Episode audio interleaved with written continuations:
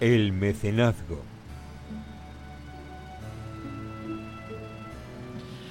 Álvaro, tu turno. Nos vas a hablar, como he dicho antes, de Segundo de Chomón. Quien dice, dices tú que es abuelo del cine español. Exactamente. A Yo ver, como... eh, eso tienes que explicarlo tú. Sí, yo como diría Paco Umbral, pero sin libro, yo venía aquí a hablar de cine. En concreto de cine español, como ya he adelantado anteriormente, eh, ya que es el cine, el cine más nuestro y bueno, este año tenemos una temporada muy buena, así que no viene mal hablar, hablar un poco de cine español. Antes, antes de nada, ¿por qué está tan denostado el cine español, por desgracia? Buah, por la... Esto ya viene... eh, bueno, esto daría pa- para... Bueno, esto daría para un programa entero. Sobre todo por el tema de, mm, del cine de principios del franquismo, que se... Bueno, ya en la Segunda República empieza a generarse la, la conocidísima españolada, pero sobre todo en el cine... Que, que viene la sueca y Que viene la sueca, exactamente. Eh, Morena Clara, todas esas cosas. Y, Los pero-. Exactamente. Pero sobre todo en el franquismo más temprano se consolida y a partir de ahí, pues, aparte de tener nuestro cine de nicho, nuestro cine de autor, eh, sobre todo lo que más se comercializa de cara, pa- de cara para afuera es, es esa españolada.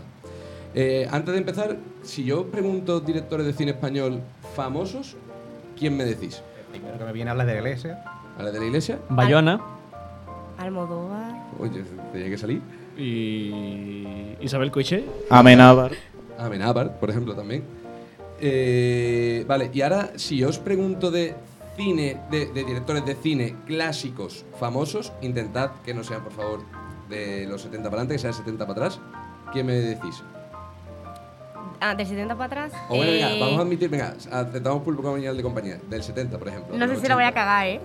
No son Los- clásicos, pero Los bueno. de Star Wars, eh, el de Star Wars. No, no, españoles, ¿eh? Ah, españoles, perdón. Perdón. Bueno, españoles no. Berlanga. Eso, Berlanga. Berlanga, por ejemplo. ¿Cómo se llama? Eh, lo mismo el mismo, es que tampoco. El del perro andaluz, ¿cómo se llama? Ah, Buñuel. Buñuel. Bien, Tiene español poco, la ni verdad. idea, ¿verdad? No. Hemos aprobado el examen con un 5.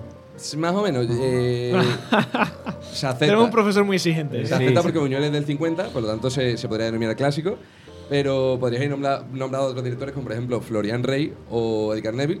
Bueno, Florian Rey es el creador de Morena Clara. Bueno, ¿de Morena Clara? Sí, creo que sí. O de Nobleza... No, de Nobleza de Turra 100%. De Morena Clara tengo que revisarlo, que si no me matan los amantes del cine español. Bueno, ahí está San Google también, para que le pregunte. Pero, ¿y si os digo que mucho antes de esa época de los 30 y tal, en los 1900 ya teníamos un director a la altura del considerado padre del cine, Georges Méliès?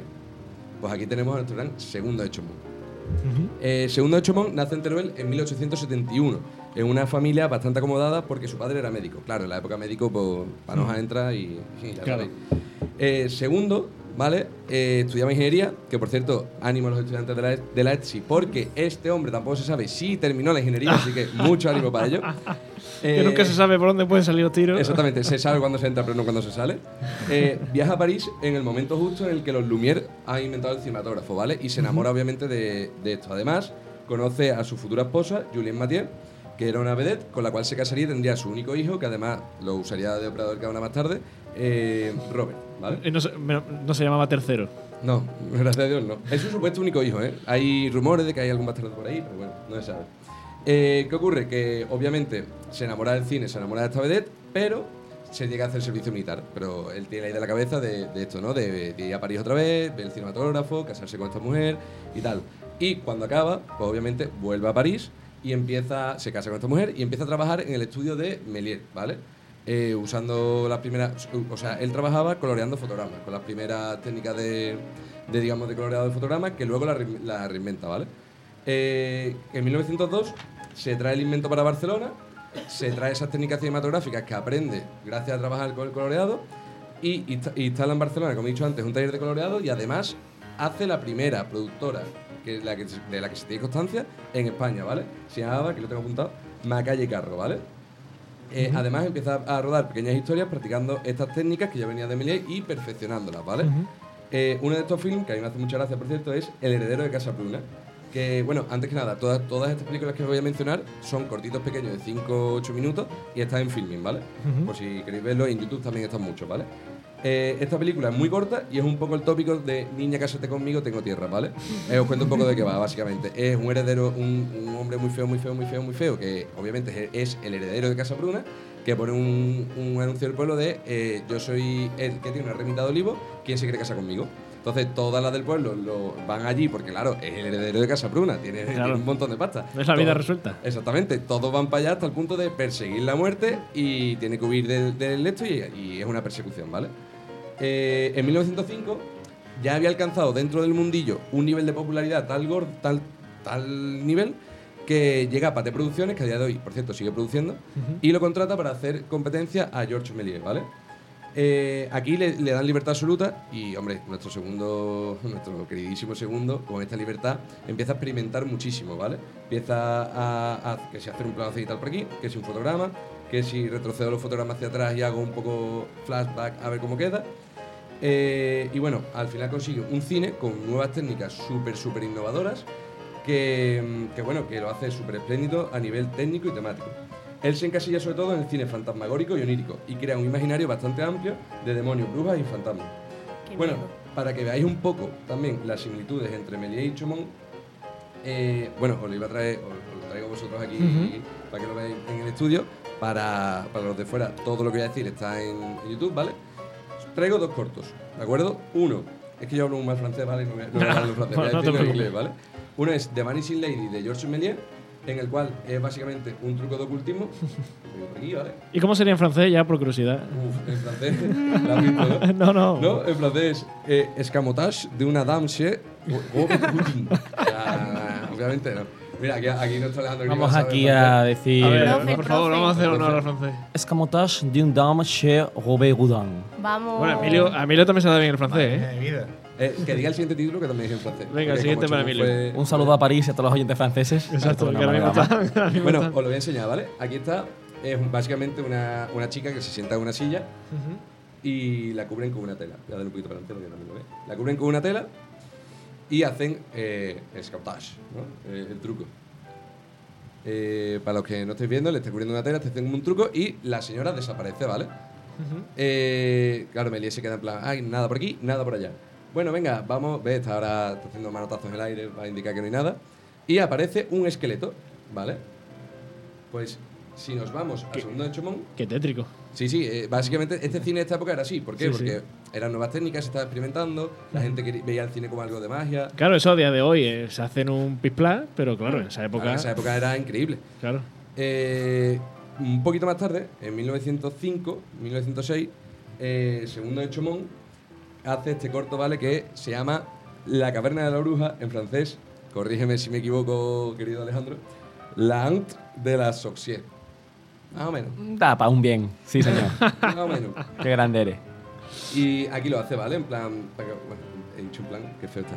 Bueno, para que os hagáis una idea, más o menos, en el... A ver, que os lo ponga. Aquí. Eh, este es un, un tío que va a una... Parece un chiste. Este es un tío que va a una caverna de una bruja, ¿vale? Se sienta aquí un hombre y... Ay. Uy, ¿por qué no sale? Lo han cortado. Problemas La técnicos. censura llegó. Derechos de imagen, querido compañero. Bueno, básicamente no lo encuentro ahora, ¿vale? Tenía aquí apuntado un minuto, pero se ve que hay otro vídeo. Eh, básicamente lo que ocurre es que entra una bruja, aparece este sirviente, se sienta frente suyo y cuando le va a dar un abrazo se convierte en un esqueleto. La única diferencia entre los dos es que Méliès lo hace con una tela de promedio, Chomón no, es un poquito más avanzado, pero claro, es que es posterior, ¿vale? Eh, ¿Qué ocurre? Pues bueno, nuestro querido segundo de Chomón, todas sus películas tan buenas y como lo estoy poniendo yo aquí, de, de era, era un crack, como diría Rubiales, eh, tuvo un poquísimo éxito de taquilla, por no decir un éxito desastroso, pero sin embargo dentro del sector tiene muchísima fama. Eh, entonces llega aquí Giovanni Pastrone en Italia en 1912 y lo llama para hacer la película Caviria. Y no lo llama para hacer la película dentro de iluminación, decorados, efectos especiales, no. Lo llama para que se encargue prácticamente de todo. Como he dicho antes, decorado, iluminación, efectos especiales, movimientos de cámara, eh, todo, ¿vale? ¿Por qué es tan importante esto? Porque segundo Chomón aquí emplea eh, cosas como la iluminación eh, con un uso expresivo en 1912, muchis- mucho antes del, expresionismo alemán. El expresionismo alemán es del 1918, 1920, y aquí ya en 1912, 1914, segundo Chomón ya lo emplea.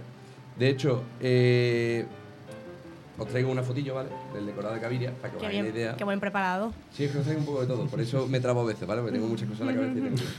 Aquí os traigo una, una fotillo del decorado de Caviria, ¿vale? Que no hace tal justicia, pero claro, imaginaros en 1912 hacer esta clase de decorados. Claro, claro. O sea, es una pasada. Para que para nuestros oyentes y tal, Sí, por pues, supuesto, que si esto es la lo- radio. Si lo ponéis en, si lo ponéis en Google sale, pero básicamente es un templo egipcio con sus pedazos de gatos de 5 o 6 metros y tal. De hecho, parte de este decorado se usa posteriormente en, me parece que Intolerancia, que es una película de David Worth Griffith, eh, bastante famoso y bastante avanzado. Bueno, ¿qué pasó con este tío? ¿Por qué era tan bueno, tan bueno y nadie, nadie lo conoce y nadie lo reconoce? Pues básicamente porque este hombre, es, en un viaje a Marruecos filmando, muere de una enfermedad contagiosa no identificada a los 57 años. Se entierra en el cementerio de Patín y al terminar su contrato de sepultura, su familia estaba en Turín, se olvidó de él y pues para una fosa común. Mm, qué pena. Entonces, su obra, hay que recordar que esta época hablamos de una época en la cual el cine era un poco de ferias. Entonces, la obra se pierde, se, se pierde ahí un poco en el olvido, hasta que llega en 1970, una corriente de nuevos directores y tal, empiezan a indagar un poco y vuelven a ver que este hombre, claro, eh, un español en 1905 haciendo películas para Pate Producciones, pues algo de legado y algo de importancia tiene. Eh, vale, hemos hablado bastante de técnica, he adelantado algo, pero ¿por qué este señor debería, digamos, por qué este señor es tan importante y por qué los Goya deberían llamarse Premio Chomón en vez de Premio Goya, ¿vale? Porque para empezar... tiene- más sentido cinematográfico. Exactamente, porque además mirad todo lo que este hombre inventó, ¿vale? Este hombre inventó el traveling, que para que no lo sepas es el movimiento de cámara por vías, ¿vale? No por nada, simplemente moviendo la cámara como tal. Inventó el paso a manivela. El paso a manivela es una técnica en la cual, hombre, antes se grababa con una manivela, pues según la velocidad con la que tú grabes y parándolo y tal, puedes jugar con términos como de su- superposición, hacia atrás, etc. Fue pionero en la animación, inventó el stop motion. Películas de stop motion muy conocidas, Pinocho, Ratón, Poli, Wallace y Gromit, todas estas películas. Ojo, Ratón Poli, que es una gran película, ¿eh? es tremendo, ¿eh? Más de uno tiró. Yo, yo, por ejemplo, tiré el muñequito de ratón de Happy Meal por el, por el retrete de pequeño pensando que había Pensando que había, por supuesto. Vuelve a casa, no te preocupes. Exactamente. Sentó también las bases de la industria española cinematográfica. Recordemos que hizo la primera productora que se tiene constancia. Y como he dicho antes, a nivel de iluminación, explota el uso excesivo de la luz antes del expresionismo alemán. Aparte de numerosos efectos especiales que hace y tal. Y además, como he adelantado también al principio, eh, perfecciona el coloreado en fotogramas creando un nuevo sistema de color que además le dan hasta premios por ello. Eh, ya para terminar, ¿no? ¿Qué recomiendo un poco de Segundo de Chomón? Pues tenéis en film una serie que se llama Segundo de Chomón, el cine de fantasía, que hay un poquito de esas 500 y pico películas que hace. Y yo recomiendo que reencarecidamente, ¿vale? El Hotel Eléctrico y luego de Pascua. ¿Por qué? Porque en Hotel Eléctrico se ve muy bien el stop motion y el paso manivela, que he hablado anteriormente. Cuesta explicarlo porque sin, sin imagen y tal es un poco complicado, pero bueno. Y luego de Pascua eh, mola mucho verlo porque se ve mucho el trucaje, el cómo paran, la superposición, este cine fantasmagórico, tan espiritual y tal. Y bueno, este fue un poco segundo de Chomón, el padre del cine español, barra abuelo del cine español. Bueno, abuelo por la edad, o sea, por, por la lejanía, Claro, digamos, en el tiempo, ¿no? del tiempo, no exactamente. Claro, no porque hubiera después otro que a lo mejor sí No. fuera considerado padre, ¿no? Bueno, se, hay varios. Dep- depende de la época. Claro, depende de la época. Sobre todo en época de Segunda República hay muchas películas que se pierden y ahí puede- hay algunos padres ahí. Pero este sería el abuelo, el precursor. Y ahora lanzo esta pregunta al aire. Ahora entendéis, después de, de todo esto, ¿vale? Un poco caótico y tal. ¿Entendéis por qué os digo que los Goya deberían llamarse, en vez de premio Goya, premio Chomón? Hombre, Chomón sí. pre- pre- premio segundo. Premio segundo ya ha quedado feo, ¿eh? y el premio segundo es para. Bueno, y el primero para quién es. Pero imagínate uno, premio Chomón. Premio Chomón a mejor película. Además, no sé, tiene un- a mí el nombre Sí. es potente, en verdad, ¿eh? Sí, y- Pero el nombre de Goya también da mucho juego. hombre, claro. lo dejo. da muchísimo. Eso iba a decir ahora mismo. Hombre, claro, eso Que sí. estamos acostumbrados, ¿no? Ya no se puede Ya cambiar. no se puede cambiar. Pero es bueno, nuestro cabezón. ya es verdad. Eso, eso es cierto. Bueno, eh, se Pero- puede cambiar y es nuestro chomón. Nuestro Cabezón. Chomón. No sé el diámetro de cabeza de este señor, de Chumón. No lo sé. Bueno, yo creo que este tiene que ser una cabeza bastante importante, ¿eh? Pues para, meter- para meterse ahí en el mundo de Francia en aquel momento, uf, ya tienes que tener una cabeza grande, ¿eh?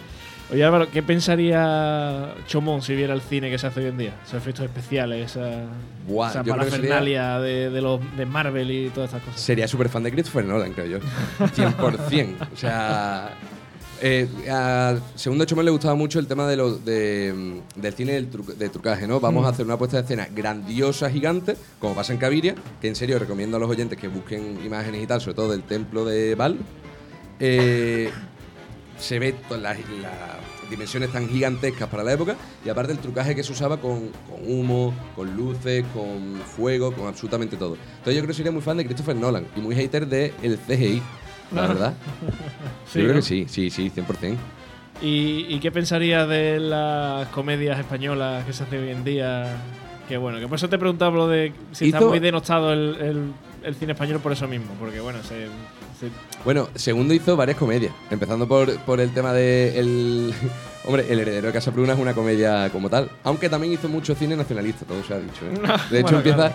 su pri- una de sus primeras películas es el asalto a, a Toledo, creo que, a- o a Teruel, que habla de, de esos héroes nacionales que consiguieron salvar y tal. Y, y tal, pero vamos, yo creo que, que tampoco le importaría. Es que con la comedia española pasa una cosa que hay que entender el cine de autor y el cine comercial. El cine de autor aporta mucho a nivel artístico, pero el cine comercial sostiene el cine. Y hay comedias de autor también, ¿eh? Pues, claro, claro. Woody Allen. Bueno, y aquí en España no podemos ir muy lejos. Ah, también es verdad. Nos vamos a esta saga de El mundo es nuestro y demás. Hombre, claro. Y eso es muy, muy, muy de autor, ¿eh? Y Alex de la Iglesia, aunque se especialice en ese cine de terror, tiene películas como La Comunidad que ahí está. Sí, sí, sí, A mí me hace mucha gracia, ¿eh? O sea, te puedo proponer si quieres un tema que, que, que vengas un día con una sección de comedias que deberían haber ganado algún Oscar. Vale. A mejor película. A mejor Porque, película. Claro, Oscar a mejor guion. eh, vale, Venga, perfecto. Está bien, pero. Yo me la traigo. Ya la- lo haría Ah, semana sí, que viene. Si te da para contenido, si no, bueno, sí, para sí, por supuesto. Claro que, da, claro que da para contenido. Ya para la semana, la semana que viene ya porque lo tengo preparado, pero si no, trae la semana que viene. Vale, pues estupendo. Pues muchas gracias, Álvaro. Maravilloso este acercamiento a Segundo de Chomón, que yo creo que era un gran desconocido para, para muchos y hoy, pues yo creo que, que por lo menos ya mañana podemos decir, oye, ¿tú sabías que existía este, este hombre que mira lo que hizo? Para llevarlo un poco a gala. Así que muchas gracias, Álvaro, por esta maravillosa sección. Nos vamos a la segunda mini sección del programa.